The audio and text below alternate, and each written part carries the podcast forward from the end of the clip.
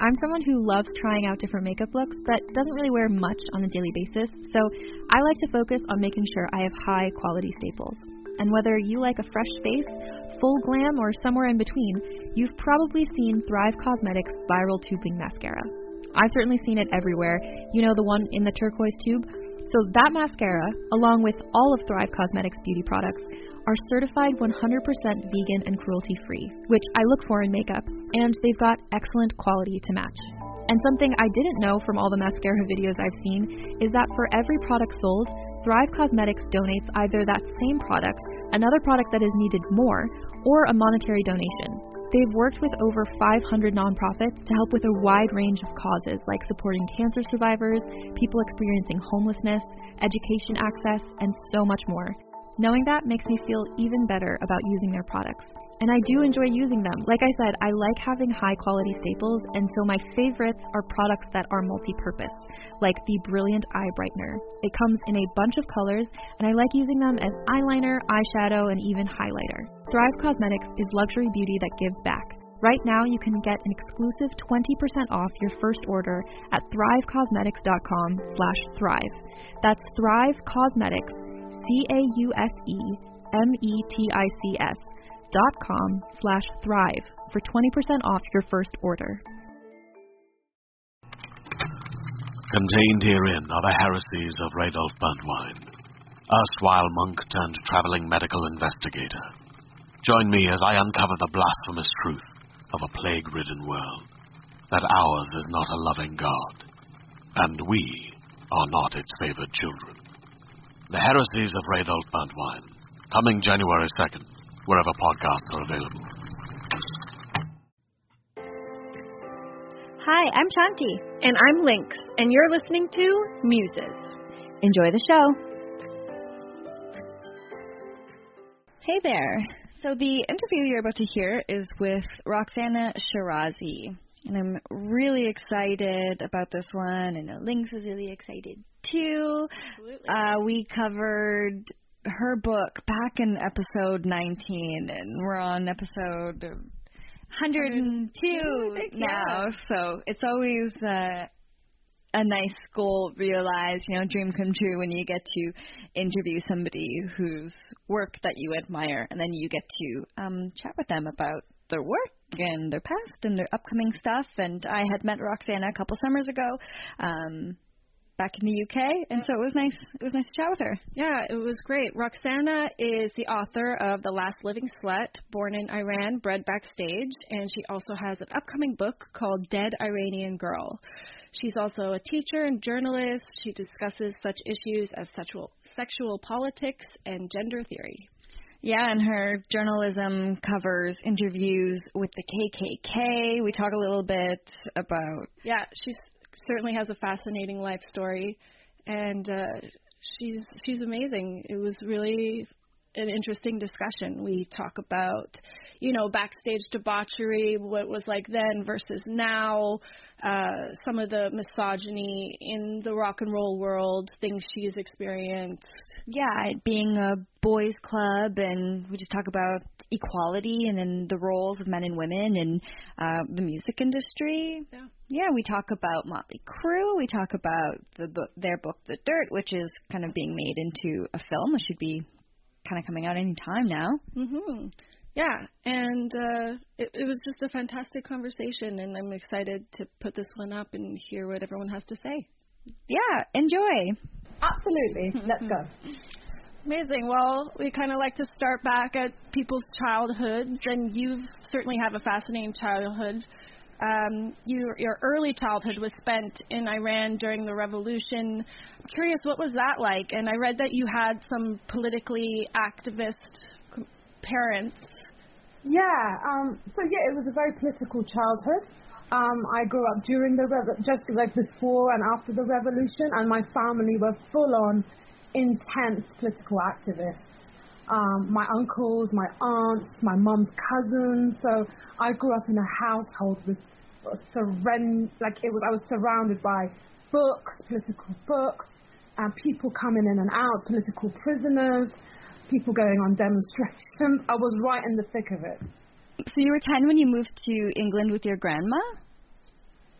yes, I was sent here under the guise of a, it's a vacation. So I, I, I wasn't aware that I was going being sent here permanently. So my grandmother accompanied me, and she unfortunately died a couple of months later. Um, and I was kind of, it was a very traumatic year for me, being a child alone in England without speaking English, without having a family, being hungry all the time, um, and being racially bullied. And it was like one of the worst years of my life. So it was a shock to my system to come from a very warm, loving community of cousins, friends, great school in Tehran, fantastic life, you know, we had money, everything, to being completely and utterly alone and racially bullied every day. Wow. Did you know much about England before you arrived there? Like, I, I assume that sort of expectation versus reality of the situation was like such a shock for you. Um, you know, as a child, I was 10, you sort of think, anyway, you don't think about, I mean, maybe I thought it was like Mary Poppins, like Yeah. pretty, cute, lovely coloured, like a child's imagination about another country in a very Disney-fied way. So it was just like, yeah, it's fun. Get on an aeroplane, go to another country. You don't think about the repercussions of that. Like you just think you're going there and it's going to be fun. But yes, it was a huge shock to my system. Absolutely, yeah. Were you still in contact with your parents? I used to write letters. Um, so I used to write letters to my mother, and she's collected them all, and she shows me now. And she's it's so they're so funny because like the letters talk about like really cool stuff. Like I'm seeing these guys with Mohicans on their head, and they're called punk rockers, and they have tattoos, and they're so cool and different, and I want to be like that. I'm like I was 10 from Iran, and I was like writing this to my mother. It's really funny, and um, and then I'm writing about really political stuff too, like the social classes. How which 10 year olds write about social class? It's really funny. And um, so, yeah, I used to write to my mother all the time, but I was just a lost kid in an alien land. I, I was just lost completely. I was in shell shocked, actually. Yeah. I love the way that you wrote about it, and that you wrote, and the way that you wrote about your childhood. And I felt that I was transported, and I was there with you, just based on the way that you wrote. And so I was so fascinated by your book that you know, Lynx and I have been doing this podcast now for two years, more than two years, and and your book was one of the first episodes that I ever, uh, you know, it's one of the earlier ones where I really got to explore those things. Um, so besides writing the letters uh, to your mom, did you grow up writing? Um, was literature always an important part of your life? Yeah, so um, as soon as I could read and write, when I was about five, I started reading lots. And I was given political books by my uncles. I was five and six. And my parent, my, my, I don't have, I never had a father, but my mother and my uncles, they were all quite um, into art and literature and theatre. So I was, they were very creative, so they were giving me books on all sorts of things as a child. So I was quite a well-read child and understood the world that we lived in. Um, and I read lots of books, and I started writing. Um, I think I started writing properly when I was alone in England and had nothing. I didn't know how to express myself, so I started writing about everything. So from that age, really.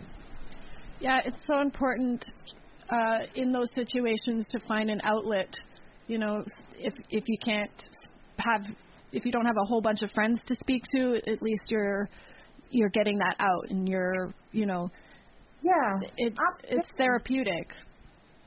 Oh, completely. Because I think if you have suddenly been thrown into the wilderness from a country like Iran, which has got very rich culture, family culture, the food, the colours, the nature, and you're suddenly thrown into the ghetto part of England, which was a part in Manchester, which is devoid of colour. It's very grey. It's kind of a lot of poverty. And you're quite a well read child and you're quite a social child, but you've got nothing, you no one to talk to, then you take to writing to kind of have an outlet, like you said, to sort of just really bring out, you know, spew out your feelings, really. So, who are your literary idols? Um, now or uh, now and then? Um, hmm. I love Sylvia Plath. Um, I love her poetry. It's very me. I know it's very depressing, but it's just me. Um, I love um, um, a writer called Michael Michael Cunningham who wrote The Hours, oh, yeah. Um, which made into a film with Nicole Kidman and Meryl Streep. The Hours, and that's about Virginia Woolf. I love Virginia Woolf as well.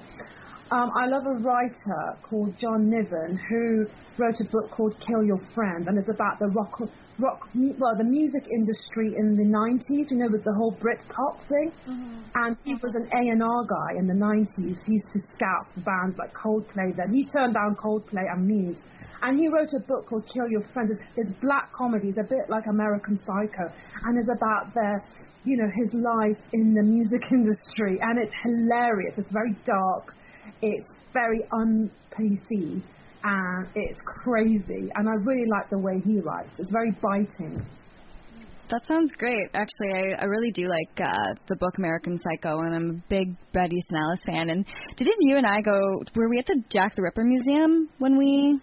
Yes, we were. Yes.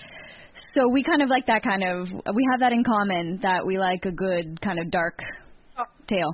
Yeah. Absolutely, I loved I love human. I love human things. I don't like people who censor or sort of shy away from, and whether it's gross, grotesque, or you know, it's kind of raw and crude. I like people who are honest when they write. And I think that's what got me so much with your book and how it was not like anything I had ever read before. And then just getting to know you and following you on social media and um, just how honest, how open, um, you speak freely, you say what's on your mind, and it's almost uh, it, it's almost rare, I think, to find in some people. So that's why I think I was just drawn to your story and, and who you are and how you speak about like the good, the bad, the ugly. Yeah, sure. I believe in humanity. I think that um, there's always has been different rules for men and women. So throughout history, men like Henry Miller, Charles Bukowski, Hunter S. Thompson are applauded and idolized for writing in very raw and human terms about um, their sexuality, their, their class, their working class background, their poverty, and they are because it's a masculine, you know, masculine constructed Societies construct masculine as being um, able to be uh, humanity in its full capacity, whereas women have to be selective in how they express those things. So, because femininity is constructed as, you know, pretty, soft, satin sheets, four-poster beds. So, when women have written about sexuality, it's if you look at Anais Nin, it's all within the context of satin sheets, princes, um, four-poster beds, wealth, there is nothing about STDs, um, nothing about poverty, hunger. It's got to be pretty. It's got to be cutesy. Um, and even when women have, in the 60s and 70s, the second wave feminism wrote about sexuality, it, it was like it was, ba- it was bound within things like child abuse or violence. So there always has to be a reason for female sexuality. Wow. It's either wow. you've been sexually abused or something traumatic happened to you, um, or like it's within the bounds of like, you know, um, wealth, like Sex and the City. You know, there's sex, but only if it's upper class, wealthy women spent wearing designer labels. You know, women have not been able to write like men do about class. You know, about raw in a raw way so why? Why is that another one rule for men? And why? I don't understand that. It's just illogical. So just be yourself as a human being. That's it. so when did sexual politics and gender theory become an important part of your life, a fascination for you, something you really wanted to, you know, discuss? Um, I, there was never a point where I thought I'm going to discuss this. It was just through lived experience as I'm getting older and wiser. Um, it was just experiencing life and understanding that there are always different rules for men and different for women. Um, and I was just like, just didn't, it was very strange. It was bizarre to me. Because we don't live in Saudi Arabia, we live in the Western world. So why are women are demonized for what and men are heroes or idolized for doing the same thing? So it wasn't like at one point I thought, right, I'm going to get into gender. It was just like living life and witnessing things and understanding society's uh, reactions and you know and, and reflections on different gender issues that I began to kind of question things and just talk about it. You discuss in your book, you know, leaving home as a teenager, and one of your first jobs was working at a, as a dancer. Uh, was that an empowering experience for you? Uh, I don't think it's ever empowering to um, to run away from home due to your stepfather beating you and having to do something. I mean, I was always very sexual as a child. Um, I was very sexual as a teenage girl. I never had sex with boys until I was 24. I was very sexual. I had a big sexual appetite. Um, so, and I was quite an extrovert. I was always performing since I was like five singing and dancing and acting. Um, so the first logical thought for me was to dance to earn money when I ran away, and I think it was like I don't mind being on a stage. I like it. I'm quite extroverted, and I don't mind stripping. It wasn't. I don't think it's empower. I didn't. I didn't think of it in that way, empowering or not empowering. It was just like, oh, I like this activity. I Just want to do it because I like it. It's fun. Um, so I did it, and yeah, I mean, was I was ne- I'm, I'm quite an extrovert. Some people are not. I'm not saying, you know, stripping or any kind of thing is applicable to everybody. Every human is different. It just happens that I'm quite extroverted and I enjoy certain things that some girls might not. So, you know, you can't just put the same kind of model of empowerment for every woman. Every woman's empowered by different things. Support for today's show comes from Lola. Lola is a female founded company offering a line of organic cotton tampons, pads, liners, and all natural cleansing wipes. Unlike other major brands, Lola products are 100% natural and easy to feel good about. No BS, mystery fibers, or doubts about what's going in your body. Plus, Lola products come in a simple, customizable subscription. Lola will deliver exactly what you need, exactly when you need it. Did you know the FDA doesn't require brands to disclose a comprehensive list of ingredients in their feminine care products? So most don't. I love that Lola offers complete transparency about the ingredients found in their tampons, pads, liners, and wipes. Major brands use a mix of synthetic ingredients in their products, including rayon and polyester. Their feminine care products may also be treated with harsh chemical cleansing agents, fragrances, and dyes. Lola products are 100% organic cotton with no added chemical, fragrances, synthetics, or dyes. That is super important to me. Lola also helps make your month a little bit easier. Their subscriptions are fully customizable, so you can choose a mix of products, mix of absorbency, number of boxes, and frequency of deliveries. Lola subscriptions are super flexible. You can change, skip, or cancel your subscription at any time. Something else that I absolutely love about the company is that with every purchase, Lola donates feminine care products to homeless shelters across the U.S. So a purchase for yourself goes to help others as well. For 40% off all subscriptions, visit mylola.com and enter the promo code MUSES when you subscribe. For 40% off all subscriptions, visit mylola.com and enter the promo code MUSES when you subscribe. M Y L O L A.com, promo code MUSES, M U S E S we have uh, interviewed someone who um, was a dancer, and she did describe that experience as that. But I love your perspective and your take on it. And while like I'm so excited to get into, like there's so many things I want to dive into here. So exciting. Um, and you know, I want to talk about things that you're presently working on and in the future. But I, I still um, want to talk about your book for a second that's almost 10 years old now, and it's called The Last Living Slut.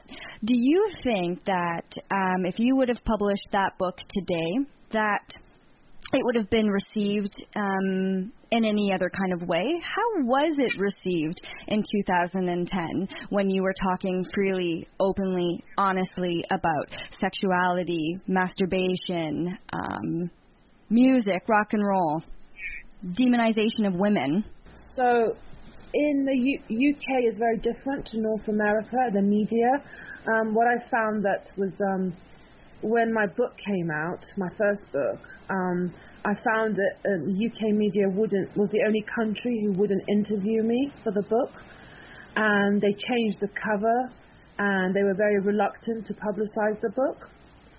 That's um, interesting. Yeah, it was the only country, and the reason is that the UK has very rigid categories for diversity. It's like they say that if you are a Middle Eastern woman, you have to be a specific way. I find it a very cliche version of a Middle Eastern woman. And because I wasn't that cliche version, I was a woman, Middle Eastern woman who wrote about sex and rock and roll. They felt uncomfortable publicizing my book at all or me, and they were very scared to even um, put the original cover in the bookshelves. So I was discriminated against a lot, and um, when I couldn't get any jobs, like I can't get any jobs here. Oh no. Okay.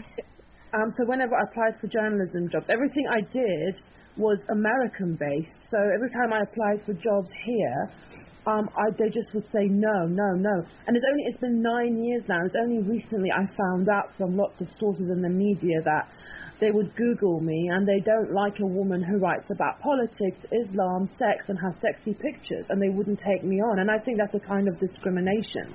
Totally. And I just think I love in America. It's so different because they love me and they would offer me things, or I would get published there, even with my new book as an American publisher. So, um, yeah, I found a huge amount of discrimination because because of no reason, because of what I wear or because of what I write. So, and that's only UK media and nowhere else. That must be really frustrating for you. Um, it's horrible. It's like being a gay man in the 90s. yeah.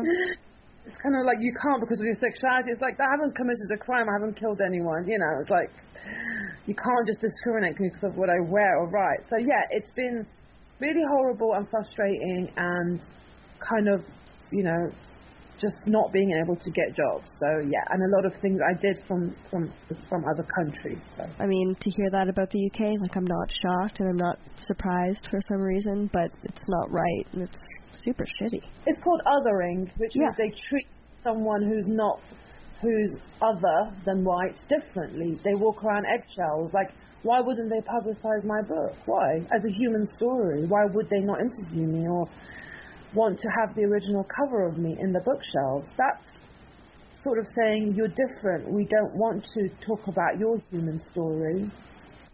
That's that's really their loss. Do you think that that's going to change at all? No, I don't. I think that with my second book, um, it will be the same because for them, Middle Eastern women should be a stereotype, either the oppressed victim like refugee, oh God, you know, I escaped Iran, you know, um, or the Muslim woman, or like someone who, who doesn't have sexy pictures, who's like a academic. You can't be both. You can't be a woman who has both and both academic and teaching and have sexy. Why can't I be both? You know, that's like, a really good question. You're not allowed as a woman to be both. Russell Brand is. He can talk about politics and talk about sex, but a woman can't. And in America, yes, I found it is. You can be like New York, especially, is like full of every type of person. But UK media, it's so backward. It's it's called othering. They like to, you know, the other has to be a specific category and stick to that category. You know, so. And I operate outside those frameworks, so they were like, no, no, well, you can't. You're not that category. Yeah, yeah you really do. You can't really fit you into a category. Yeah, I mean, I it was it was met by so many different reactions. It's just, I think for me, like I loved Motley Crue's book, The Dirt, mm. and I was really like, I was like, I fucking love this band. They're so like crazy, and I was thinking, I have a similar life, and but I'm a woman, and I, and you know, why shouldn't I write about it? They did. Um, so in 2000, I had a fantastic reaction, like from lots of people for just being myself, you know, unvarnished, unglossy, just a human being. Um, and then I, I don't know. I mean, I did I have anything bad reactions? Only from, I mean, if, if people haven't read it and they just see the word slut on the cover, they, th- you know, they might be very narrow-minded about it. But people who read it, um, 99% was a really positive reaction to me. The emails that I received, the thousands from all over the world. I'm not talking about the Western. I'm talking also about other parts of the world that you might not consider where women are kind of there's a lot of oppression of women. Um, so yeah, I, for me it was positive reaction. I think people who are logical and will read someone's human experience are not going to vilify that person for writing about their humanity. Mm-hmm. Um, you know, I, I get I've had people I've come to I've had loggerheads with uh, other rock stars that I have sort of dated since who have themselves written books with about graphic details of their sexuality, and they've said, "Oh God, Jade, we've got to keep our um, dating a secret because you wrote a book." And I'm like, "Yeah, but so did you." And they're like, "Yeah, but I'm a guy." I'm like, "Really? That's really crazy." You can shop from anywhere, doing pretty much anything. You might shop while working, eating, or even listening to this podcast. And however you shop, we all know and love the thrill of the hunt. But do you also know how to get the thrill of the best deals? Because Rakuten shoppers do. With Rakuten, they get the deals they love with the most savings and cash back. And you can get it too. Start getting cash back at your favorite stores like Sephora, Nike, and even Expedia if you're looking to get some travel in. And getting cash back doesn't mean you have to miss out on sales because those can just be stacked right on top. It's easy to use and based on a simple idea. Stores pay Rakuten for sending them shoppers, and Rakuten shares the money with you as cash back through PayPal or check. Download the free Rakuten app and never miss a deal. Or go to Rakuten.com to start getting the most bang for your buck. That's R A K U T E N.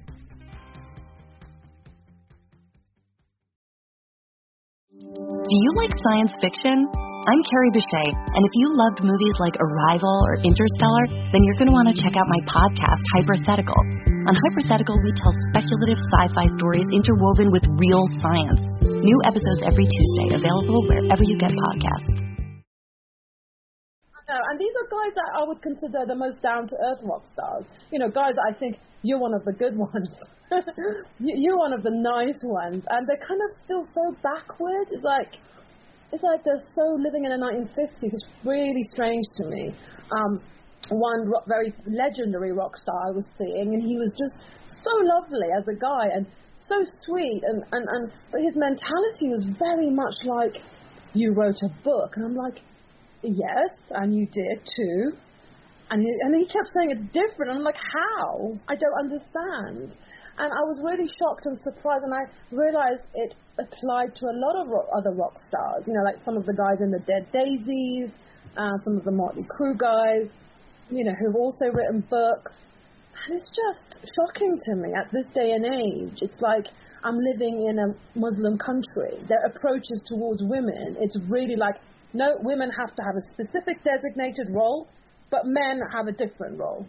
It's really funny and backwards.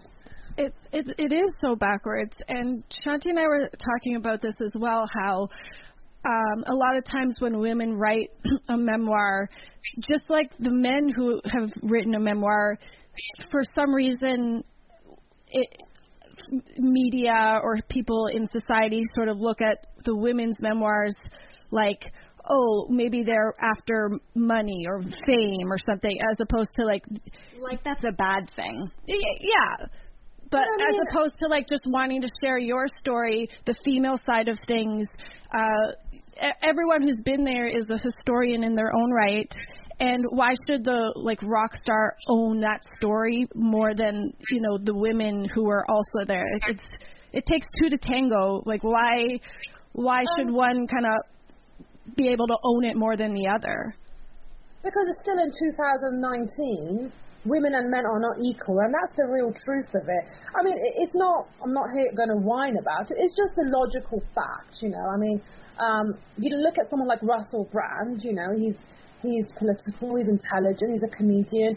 He's written two books on lots of sex. He's talked about graphic sex with Kate Moss, something about Courtney Love, something about this and that. Quite graphic stuff. And he's like a hero. He is an idol. He's idolized, and it's just normalized into our society. It's part of our society that male masculinity and sexuality naturally go together, but female and sexuality is problematic. And we have to get to the root of that. Why is it problematic if you're a human being, regardless of your gender? And this, this is a long, long standing historical uh, sort of mentality and approach towards women. I mean, I, I'm sure it's, it's getting better, but it's because of so many aspects. I think it's getting better with the younger generation. You know, women, younger, like teenage girls and boys, do kind of say, well, I'm doing the same thing as a boy. It doesn't matter. I'm still human being. But um, I think, especially in the world of rock and roll for me, I found this really backward mentality um, because we still got working with this outdated model of machismo and masculinity in rock and roll, where women are supposed are a secondary role to the men. Men are the primary role, central stage. Women have to be of service and subservient to a man. So for me, rock and roll has been extremely a misogynistic place, um, where it's like a playground, but only the boys are allowed to play the rules of rock and roll women have to be a bit more constricted and hold back from the same rules as the boys. Yeah, you had mentioned that um, Motley Crue's The Dirt, like there's no female fronted or uh, or girl brand girl bands that have ever been or have ever could get away with um what they got away with like is there any equivalent, any female rock star, any girl group that has like reached any kind of level of excess like that? What would that even look like? Well, I mean, Madonna has talked about this a lot, and so has Courtney Love. Um, Madonna said that when she was becoming famous, and she was um, quite sexual and dating, and and she was constantly vilified about it in the press. And she was going, hold on a minute, but, but Prince is doing the same thing. Or like, you know, Mick Jagger is the same. I'm a musician. Why is Mick Jagger like, there's different rules for him, or Jimmy Page. So it's kind of like, no, I mean, in rock and roll, I think specifically, in my experience, and I've been around rock stars and musicians since, I don't know, 2003, 4, and it's just, it's just, you know, it's not it's not deliberate or in a bad way. It's just deeply embedded this ideology. You know, Courtney Love, you know, she gets a lot of crap, and you know, it's Madonna did. And yes, if there was a group like Motley Crue that was female and they wrote a book about the most graphic details of the of their vaginas and really extremely graphic pornographic stuff they would be hugely demonized. There wouldn't be a film being made about their life. There wouldn't be heroes like Motley Crue or like Tommy Lee is. Tommy Lee wrote a book about uh, of his own about just his penis. yeah, of his dick. Yeah, can you imagine like a woman uh, uh, writing about her pussy? Mm. um, no, I can't. I'm trying to think if Peaches did it at all, but I don't know. Not not like that. Um, last night I was out at a pretty trendy hipster karaoke bar, which is a Legion, and I saw somebody with a T-shirt. Do you see people there wearing T-shirts that say "The future is female"? I haven't. No. I haven't. Okay, so it's pretty. It's a maybe it's a Toronto thing, but there's a lot of people that have the future is female shirt, and there was somebody last night, and they appeared to be I don't know. Um, like I'm just saying based on appearance is perhaps non-binary, a gender fluid, and their T-shirt said the future is female ejaculate. Wow. it was great. be human. Let's just treat human beings by their character and not their sexuality, color, gender, anything. Just their humanity and how they are as people. The end. You know. Exactly. I think that um, well, hopefully we're seeing that a lot more in our sort of like younger generations, not being wanting, like not wanting to be, um, you know, sort of boxed in for lack of a better word but there's some great like even children's books uh one for example is called neither and uh essentially a, a, a book for five year olds about not feeling like a boy or a girl, feeling neither or feeling like both. And when you start early like that, I think it's a good thing. And you know what? It's all great. And I don't, I, you know, this. I don't want this to make me sound like oh, all serious and politicizing rock and roll. I love rock and roll. I'm all for everyone being as rock and roll as they can, having fun, at the amazing, a free-spirited world playground where you know, it's free love, free sex, people just having fun, and the music and the beauty of it. But let's not make it only for boys. Let's make it for everybody. You know, let's not demonize women for wanting to do what guys want to do. We're all the same in rock and roll. And that was, for me, the spirit of rock and roll has always represented something where you can just be yourself without judgment.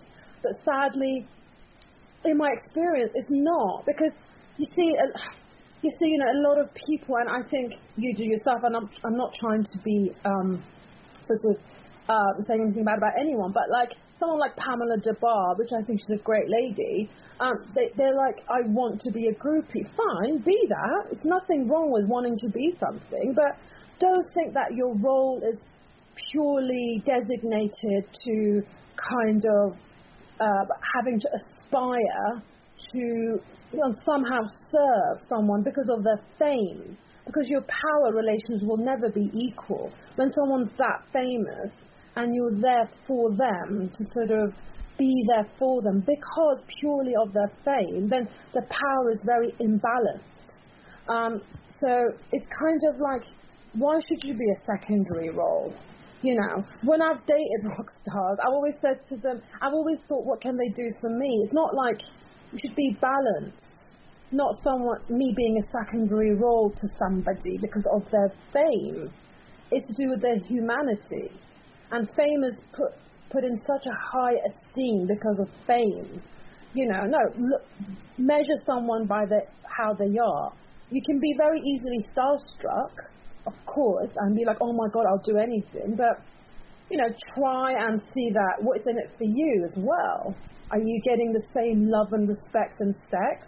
You know, that's so that's all I've just been saying all along.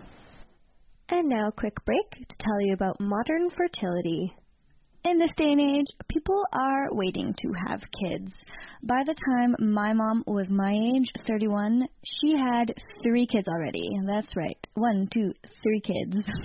We're out there building careers, being the bosses of our own lives, and maybe we have a bit of a different timeline for having children. So, understanding fertility levels and what makes sense and what's possible for us is very important. I wonder what it would look like if I wanted to have kids when I'm 35, let's say. So that's why I'm using modern fertility. Modern fertility can empower you by giving you knowledge into your own fertility. Our hormones are kind of like detectives into our fertility, and that's where modern fertility comes in. So, doctors and physicians will study your test results, and by taking the test, they'll let you know if you have more or fewer eggs on average, if you'll hit menopause sooner, if egg freezing or IVF is right for you. It's super easy. So you can go to modernfertility.com slash muses and you can order your test, which you can take at home or at a lab. It's the only comprehensive fertility hormone test that you can take at home in your jammies. Thank you very much. So they're there to provide help every step of the way, and there's a simple app that you can use. You can use it as a simple timeline so that you're aware of your options because if there's something that uh, we like, its options. So that's modernfertility.com slash muses, and you can get $20 off a purchase of your kit. You'll submit the test, certified physicians will review it, and then you can better learn to plan your fertility with accurate information. So, do I want to have kids? Maybe, maybe not. But I'm really looking forward to getting my test. I did the quiz online. It was actually super fun. It made me think a lot about my health and what I want moving forwards. And now I'm going to have this knowledge um, whether I want to have children in the next two, three, five years or not at all. Because, like I said, options are our jam. Uh, speaking of, you know, the rock and roll side, you sort of started your backstage adventures in your mid 20s. Uh, did you did you know what you were getting into? Did you were you a big music fan before that? We've talked about some of the negative aspects, like the misogyny that's still, you know, in that industry and uh, what are the positives? What were some of the things like? What do you love about rock and roll? What do you love about dating musicians and you know that world? Um, so initially, I always like all the people I loved were dead. I know the feeling. the Doors. Um, I always loved John Lennon. Um, the Doors. Um, and I love Jimi Hendrix. I love Janis. I'm just in the wrong era. I love, and um, I always listened to them when I was about. I'd say, it. I love Guns N' Roses too, but I kind of really like the kind of romanticized version, if you like, of the 60s and 70s. For sure. Um, and I was in love with Jim Morrison for as long as I can remember. and um, always loved John Lennon as well and the Beatles. Not a massive fan of the Stones. I don't know why.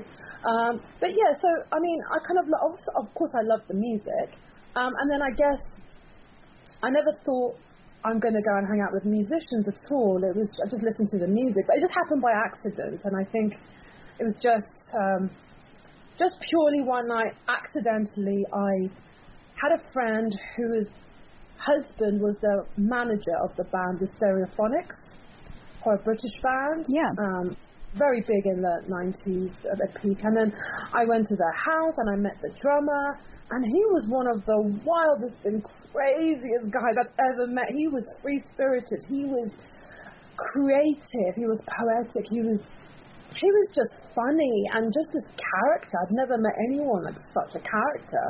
I was just like sitting there looking and thinking, God, you're so cool and funny and sexy and just mad and um, and I started hanging out with him and and I slept with him and I thought, God, this guy's just like me but a male version.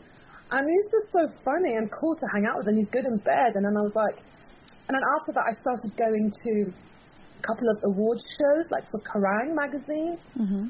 Every time I met musicians, there'd be like these out of like big, larger than life characters, and I'd, I'd love their company and it was fun. And then I went on tour with Velvet Revolver and um, met a few guys from Velvet Revolver, and I was just like fun at first. It was just fun hanging out with my friends and them. And then when I started actually falling in love and dating, that it was a bit jarring because I wasn't a teenager. I was in my late twenties and early thirties, so I knew as a woman what was right and wrong. I wasn't starstruck in the same way as a teenager might be. So I was like, mm, actually, I don't like this. I like you, but why are you being, you know, just I kind of found some of the things a bit jarring, a bit annoying, and it was just like, well, why can't I do this? And why am I like? It was just I kind of didn't feel right. I still love rock and roll. I love music, um, but like you know,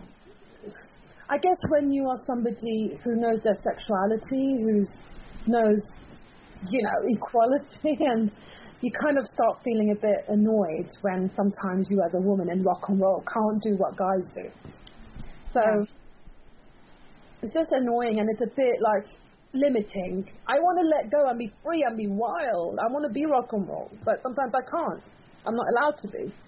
Oh, I love that. I want to be rock and roll, and I love how yeah, you're right. Like it, um, it just it's an expression of something, and it's a feeling, and it's wild how you know over the generations and through the decades. And Lings and I have just been exploring this a little bit lately about how you know every rock star is trying to almost like one up its previous um, generation, and then it sort of uh, yeah took on a whole life of its own. And it's been even a while now since I've been to like local shows and done the backstage thing. Like, is there even a real backstage scene anymore?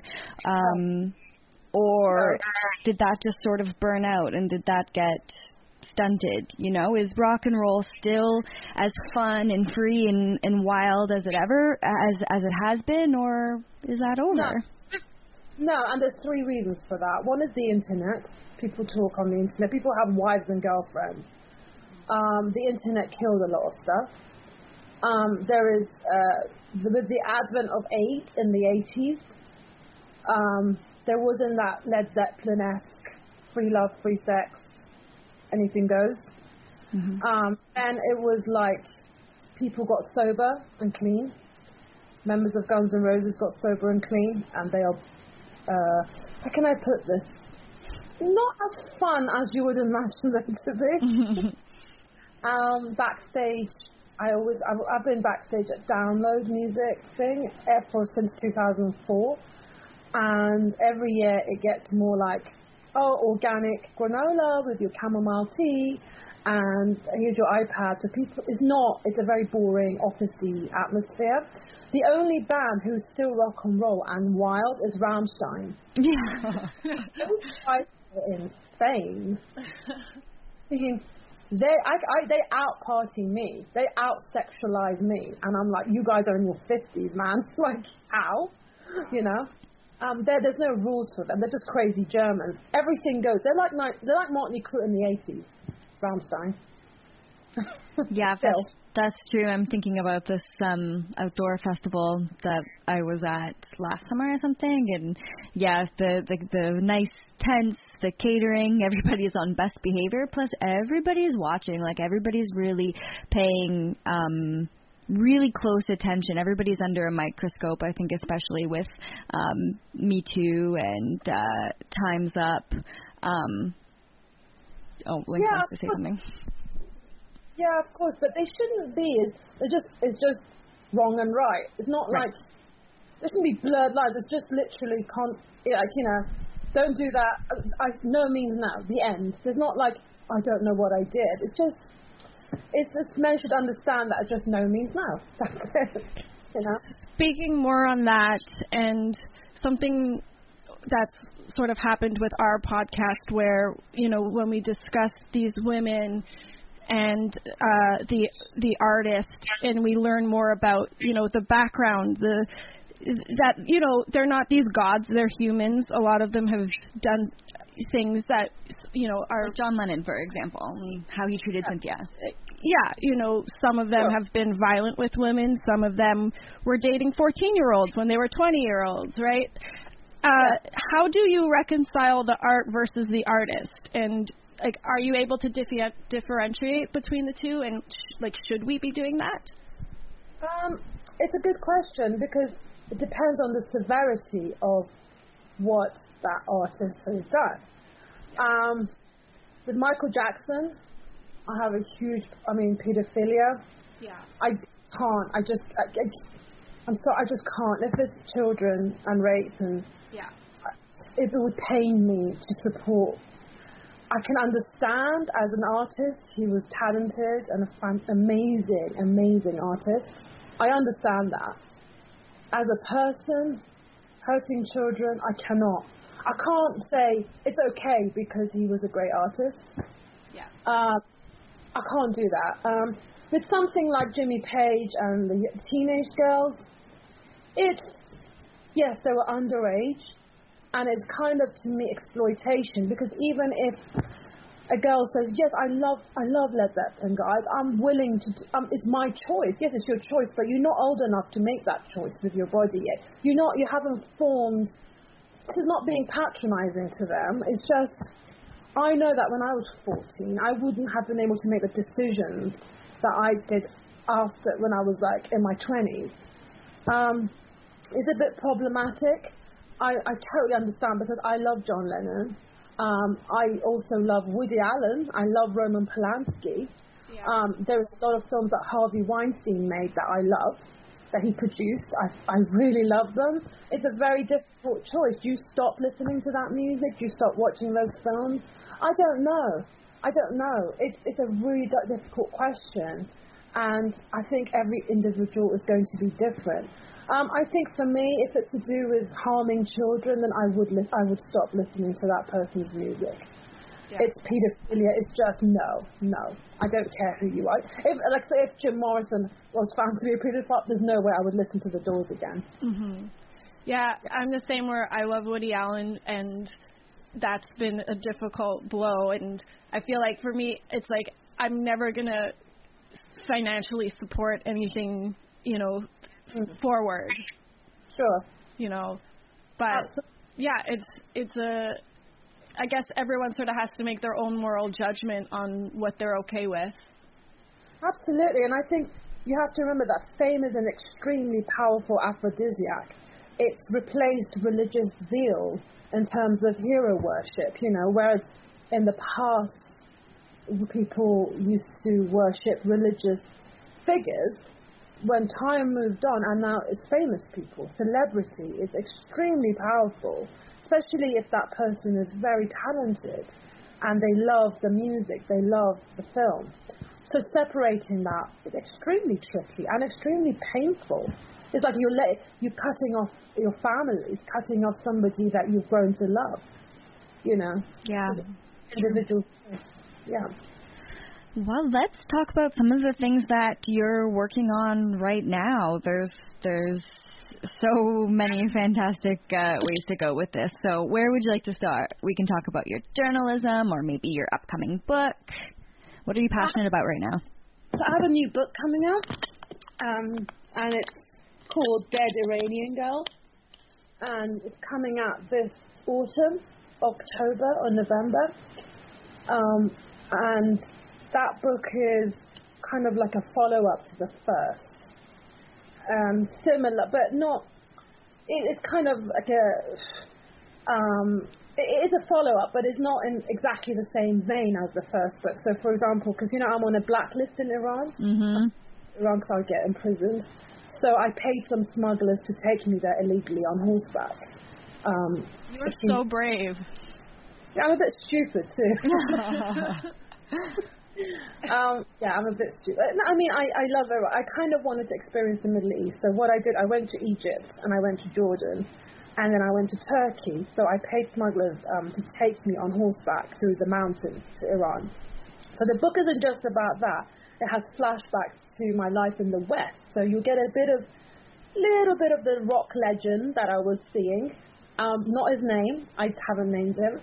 Um, and you get a little bit of um, my life with a mafia boss in Vegas. Um, so wow. it's a contrast. And I also, I was interviewing the Ku Klux Klan in Alabama, and um, I do a bit of crazy stuff. So yeah, I saw you also interviewed Richard Ramirez. Yeah, so the serial killer Richard Ramirez, he was he's dead now, but before he died, I was interviewing him about. He has a lot of groupies a lot of women like him. They want to have sex with him. They wanted to. They wanted to marry. That, that's an interesting element of the groupie dumb as well. Manson had it, you know. Yeah, for sure, for sure. Ted had it, and um, I guess a lot of serial killers. Oh, like I said, fame is a very powerful aphrodisiac, and so I was writing to him about all these women, like and what he thought about it, and he because I have a whole stack of letters from him and, and his photos and his drawings of me, which is really weird. And I feel like I put them in a box and away from my house because I feel there's just negative energy. Yeah. so dark. Um, but a fascinating insight into the human mind. So, um, so yeah, I, I kind of the book is about East meets West. So Eastern Middle Eastern journey. Cairo is a very ancient city. The buildings, the, the you know the desert, the sand dunes. It's really and in the contrast of like Vegas with like the neon lights and a mafia guy and his you know and his like group and then like a little bit about Mount Rammstein, a little bit about the guy I was, the rock legend I was seeing. So it's just I, the contrast, and um, and I always loved Hunter S. Thompson, who interviewed um, uh, the Hell's Angels, and he did all this. And I liked how he just went on journeys and he just wrote about it. Yeah, he's great. yeah, I, I want to. I just wrote this journey. Um, so yeah, it's kind of a follow up, I It guess. Sounds amazing. I'm so excited for it and I just can't think of like anybody else more perfect to have that kind of story. It's just so unique. It's so you and I think it's going to be fantastic. Congratulations. Thank you so much. I hope that um, it won't put off anyone who thinks I'm writing a whole rock and roll memoir again. Uh, because they'll go, oh, I wanted to know what else, you know, this and that and that. And I'll be like, sorry, it's not, there's not only that many names in there of rock stars this time, sorry. No, just uh, you know a whole bunch of other fascinating stories. So we can Yes. you know deal with a no named rock star here. Yes, absolutely. And I, I, know I've always been writing, you know, like going to Ku Klux Klan thing and stuff. And I always like to write about pe- things that people might not talk about. So hopefully, it's a good read. You've also done some teaching and lecturing. Uh, you Yeah. talk about sexual politics, gender theory. How do you find that experience? And you know, what kind of discussions do you want to continue to have? Yeah, I've done like since my first book came out, I've done teaching and lecturing as well, and um, I've done a mixture of things. You know, I've also done acting. I've been acting since I was like six years old. Oh so yeah, that's right. But um, yeah, the, I mean the teaching is great and it's really fulfilling and, and it's really great. Um, I guess I'm the kind of person that I like to do lots of different things, and that's my downfall. That's my it's not to want to do all these different things. I've got to stick to one, and sometimes it's a bit tiring and it's a bit too much. I relate to that. so um, yeah, I love the teaching. I think it's great. But I'm, I'm quite a wild spirit, and I love rock. I'm a rock chick, and I can't. I don't see myself teaching full time every day. I need to go and do other stuff like performing, or like you know different things. So, um, but so far what I've done has been amazing, and I have really enjoyed it. I've really enjoyed teaching. It's amazing.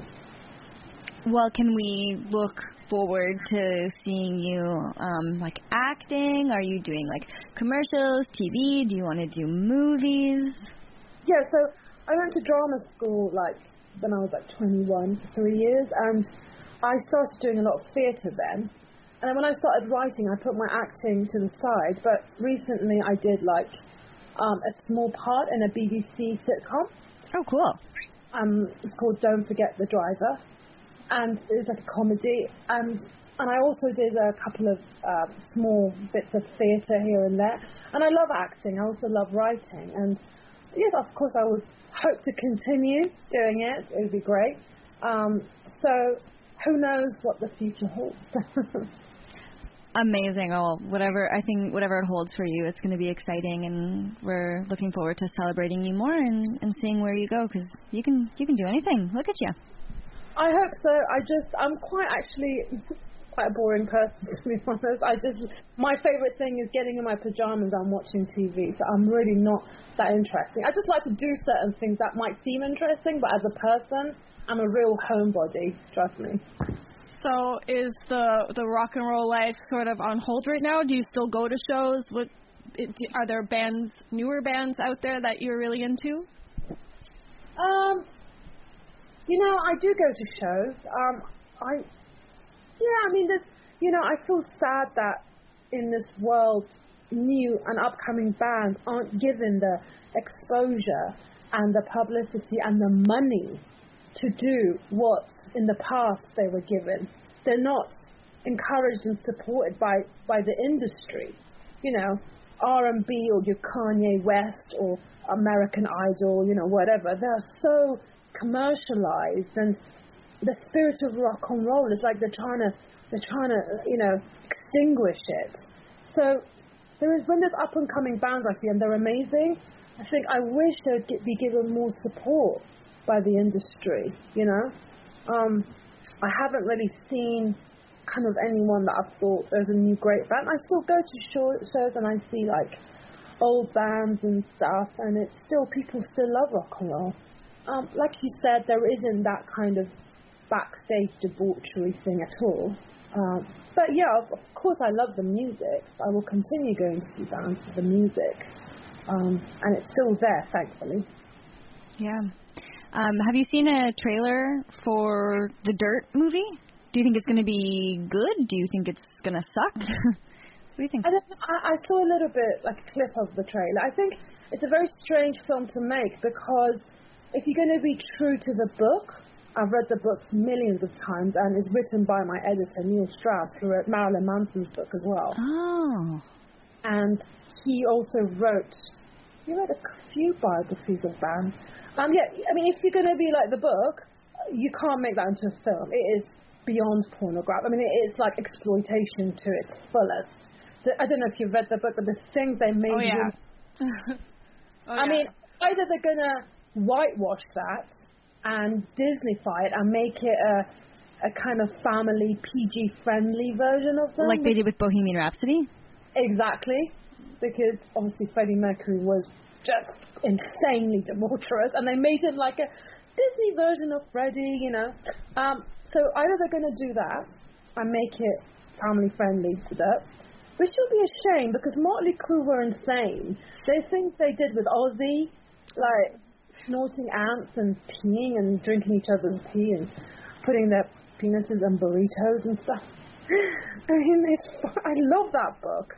It'd be such a shame if they like. I'm sure they will in this age, Me Too and everything. Are they going to show all that? What they did to women? I don't think so. So I'm sure what we will be seeing it will be a kind of cleaner version of them. It's a bit of a shame, but what can you do? They want to make money out of films. They're not going to make it that debauched, are they? True. Yep. So true. Is there anything that we haven't touched on that, uh, or that we've missed that you would like to speak about? We just want to make sure that we've got everything in here in our. Um. No, like obviously I talked about my new book and everything. I just thought um, I would really like to see a uh, kind of a maybe a round table or kind of like um, somebody to start some sort of event that happens in different countries like Canada, UK, America, maybe Germany and stuff of rock and roll women. You know, whether you follow rock and roll or you are a musician or you're a groupie or anything, to get together um, maybe annually and just get together, share stories and like talk about things, have speakers. It'd be a great event to keep the spirit of rock and roll alive. That's that would be so incredible. I love that idea. yeah. idea. Be amazing. Yeah. I love it. And if that ever happens, then we'll see you there. Well, you got the contact. and awesome. Certain, certainly get. Work on. Yeah, we're certainly getting there. Uh, there's, I think, lots of exciting things coming for for us and for you. So definitely um, keep in touch and just keep sending each other um, this really great, abundant energy. Sure, and I hope to see you in Toronto because I might be doing a book signing there. Yes. Oh, so much fun, yes. We can talk more about the book too. Absolutely, yes. I hope to come there and do a signing, and yeah, it'd be great. Well, anything that you need, let us know, and we'll help in any way possible. Okay. Well, thank you so much. This was um, everything that I hoped that it would be. I really do admire you, and it was really lovely meeting you that one time. And uh, yeah, I think you're great. Thank you so much. No, thank you so much for a great interview. Oh, thanks, Roxana. I'm so excited to speak again.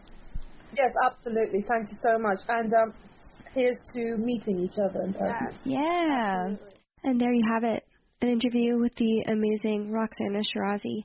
If you want to read more of her stuff and anything from her research papers to her articles, her poetry, then you can go to roxanashirazi.co.uk. And if you want to find her on Instagram, then just head over to Roxana Shirazi Official and make sure to get her book, read it, The Last Living Slut, and don't forget to look out for that new book, Dead Iranian Girl, coming out in the fall. Take care, and we'll see you next time.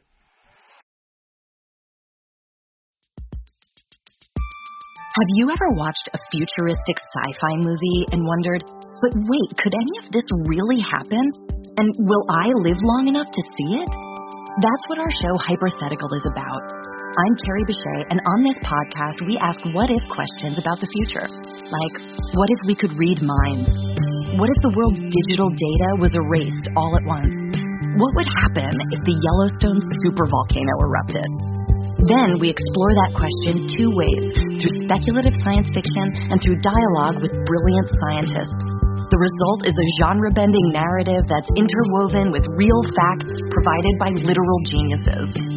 And, spoiler alert, a lot of the science fiction out there, it's not nearly as far fetched as you might think. Come time travel with me into the future on Hyperthetical. New episodes on Tuesdays available on all your favorite podcast apps. Just search Hyperthetical. That's H Y P E R T H E T I C A L.